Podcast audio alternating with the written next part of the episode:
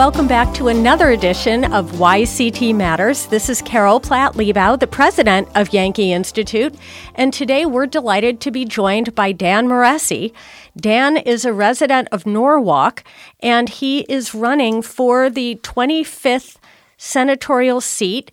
Uh, which presently is held by Bob Duff. And we have invited Senator Duff to join us for YCT Matters. Haven't heard back from him yet but we do hold hope that he will be persuaded to join us for a thoughtful conversation of the sort we are going to have with Dan Miressi. And so, Dan, thanks for joining us on YCT Matters.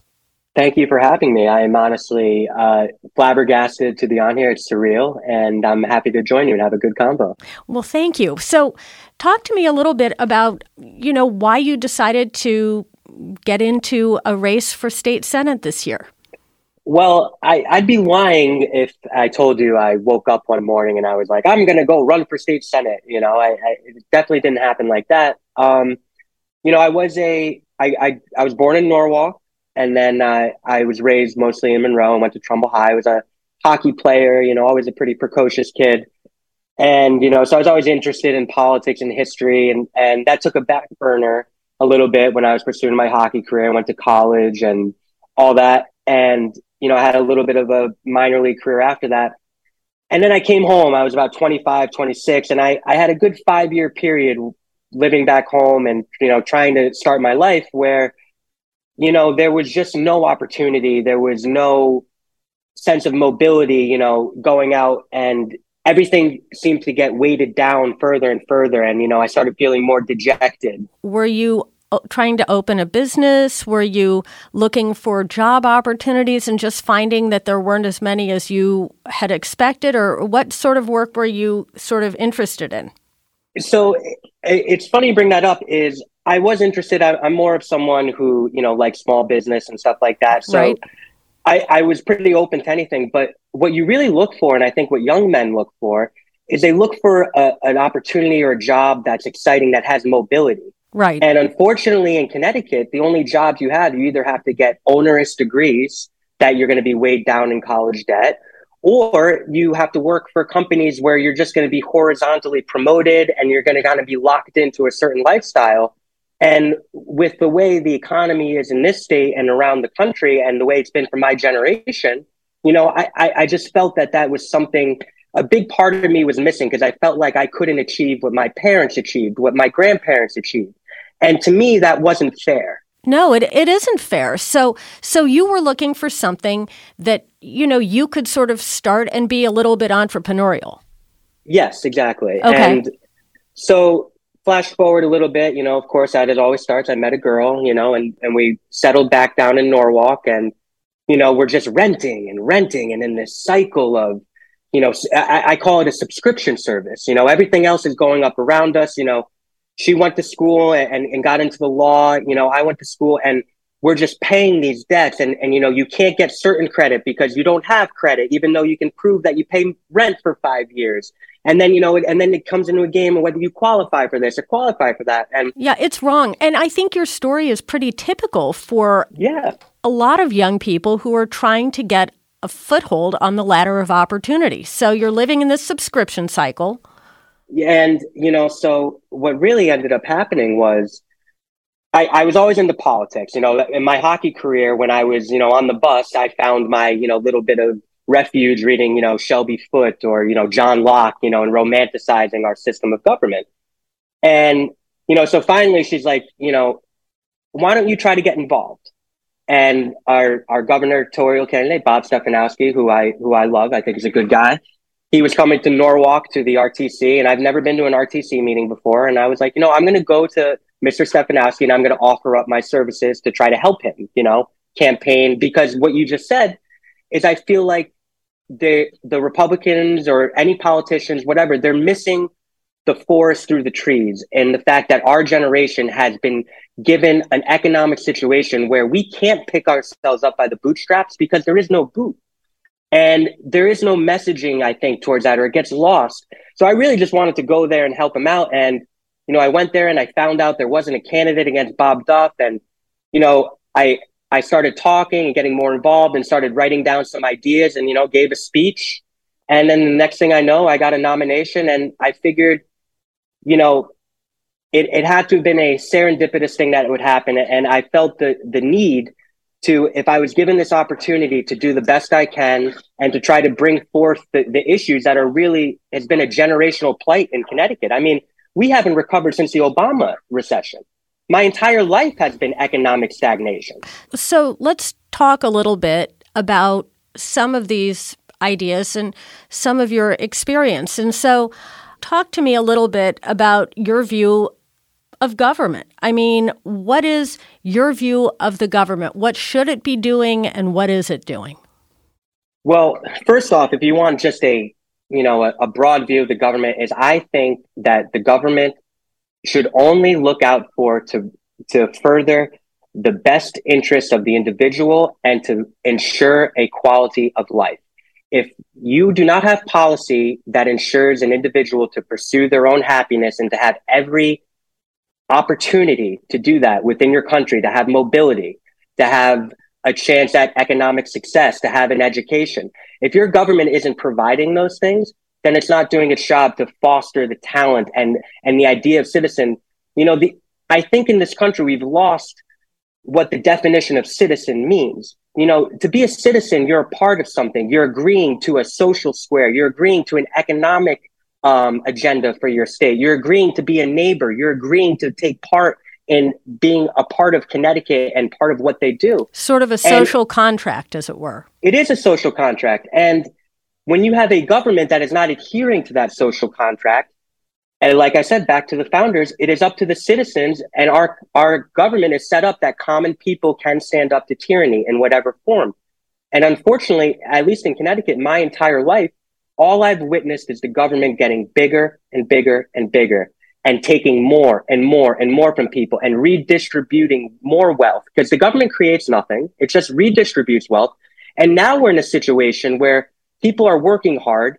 There's less opportunity. There's less jobs and they, they can't find a leg up at every single step that they take.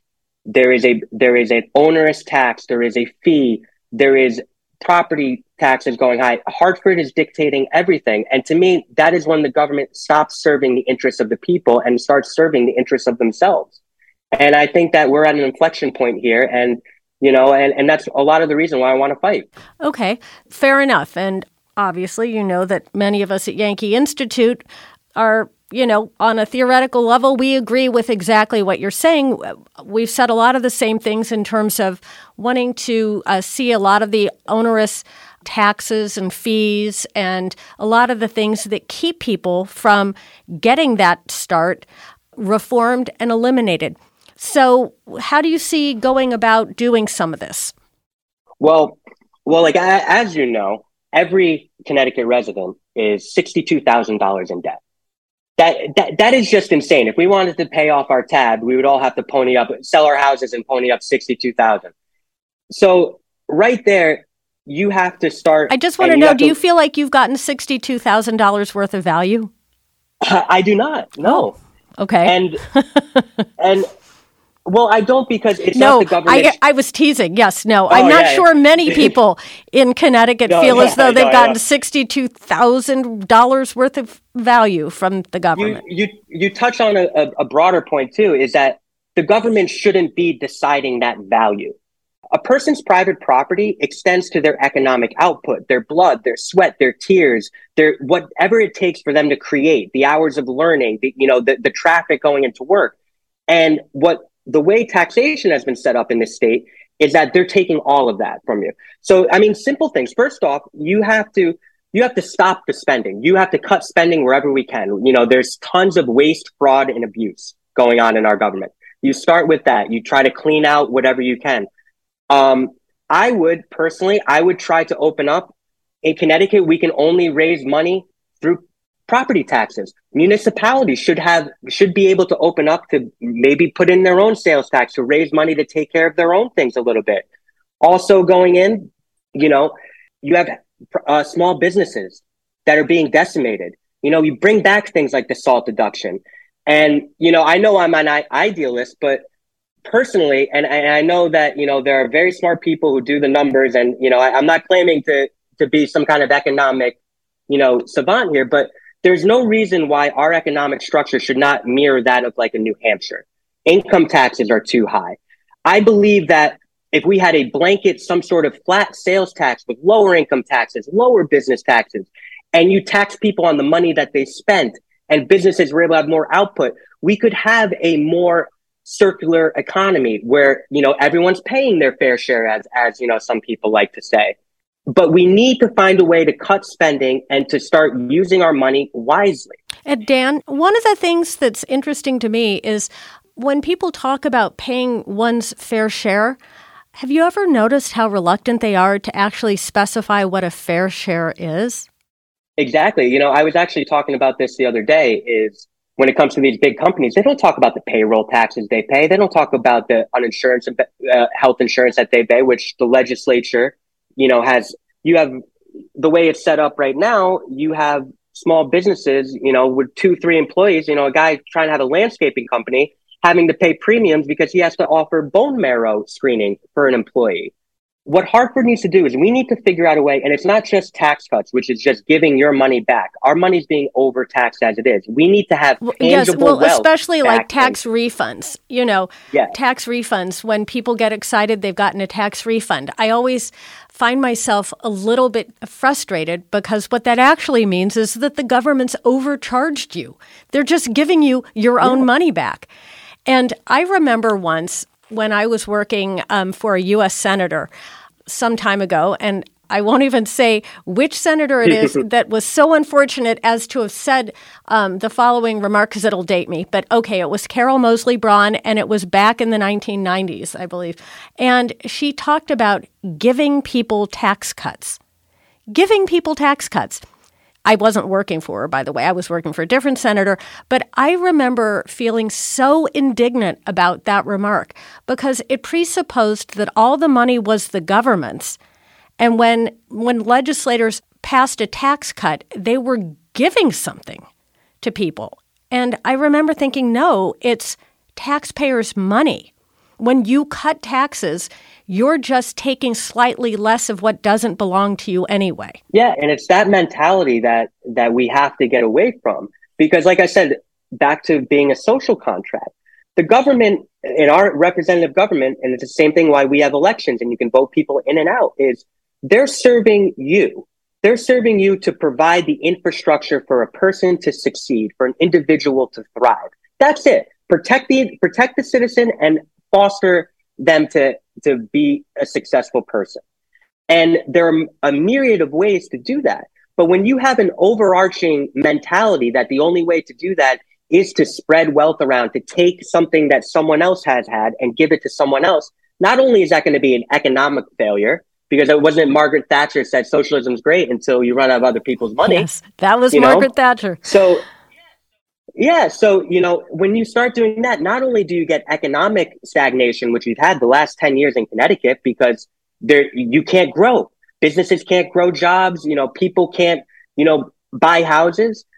You get that. And then you get social degradation because once you start picking winners and losers and you start having different sorts of programs subsidizing other programs, the social bond that brought us all together starts to unravel because you want to know what? It's easy to be moral. It's easy to be righteous when you're not struggling, when you're not worrying about what you have to eat. You know, there is an Aladdin thing to that a little bit. You know, it's easy not to take the apple if you're not right. starving. You know, it's a bour- it's a bourgeoisie problem a lot of times. And I, I think a lot of our leaders, uh, the way things have been working is I think Connecticut, and it's a great thing because we are a great state and we've created so much wealth. But in a weird way, it inoculates us because the people who have the wealth, they don't feel that bacon costs $12. I, I don't buy bacon, egg, and cheeses anymore because I can't afford it. You know, I'm trying to run for office. I had to resign from the post office to yeah. do this. And wait, wait, and wait, just, but what do you mean? You had to resign from the post office? Yes, because that, that was one of the decisions I made in the summer when I really wanted to do it because of the hatch. Oh, right. So, oh, you were working for the post yeah. office. I was working for the post. Yeah, I was. I was. You know, which is why I really wanted to dive into this full. full. So uh, here's a quick little story: is my father and was a postmaster. Postmaster. That's why I ended up. I was born in Norwalk, and he became the postmaster of Monroe, which is why I I went to Monroe and grew up mostly there. And I, I say this all the time. My dad, hardworking guy, he gave me what Connecticut is, which I say was a Disney movie right. growing up.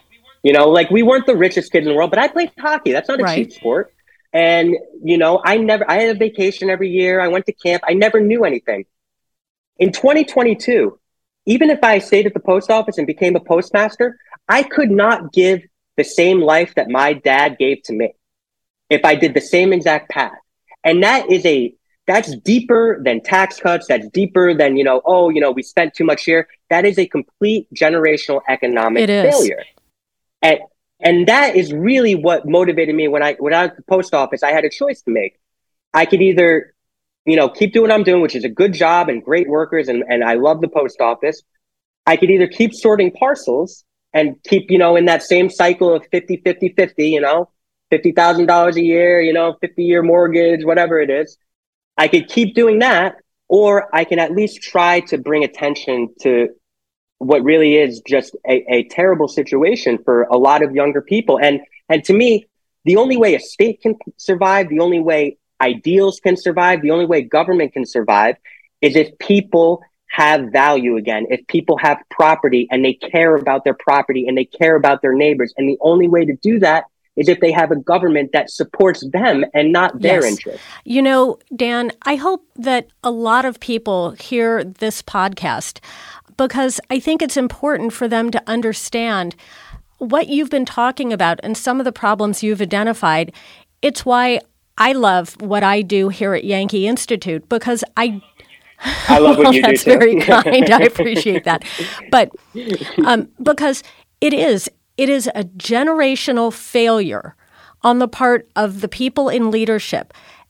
All of us, every single adult in America, should feel a personal sense of failure to the extent we do not hand off to young people like you better opportunities than we had. And it's absolutely our obligation to hand each generation that comes a better economic situation than we had. That is what America is about.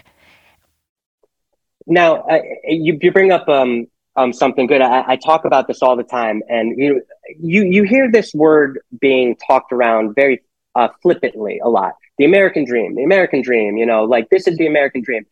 The American dream looks different to everyone. But the one thing that's unique about the American dream, in my opinion, that's different than any other country is your American dream. It really ends with leaving your, a legacy, leaving your family and loved ones off better off than you were.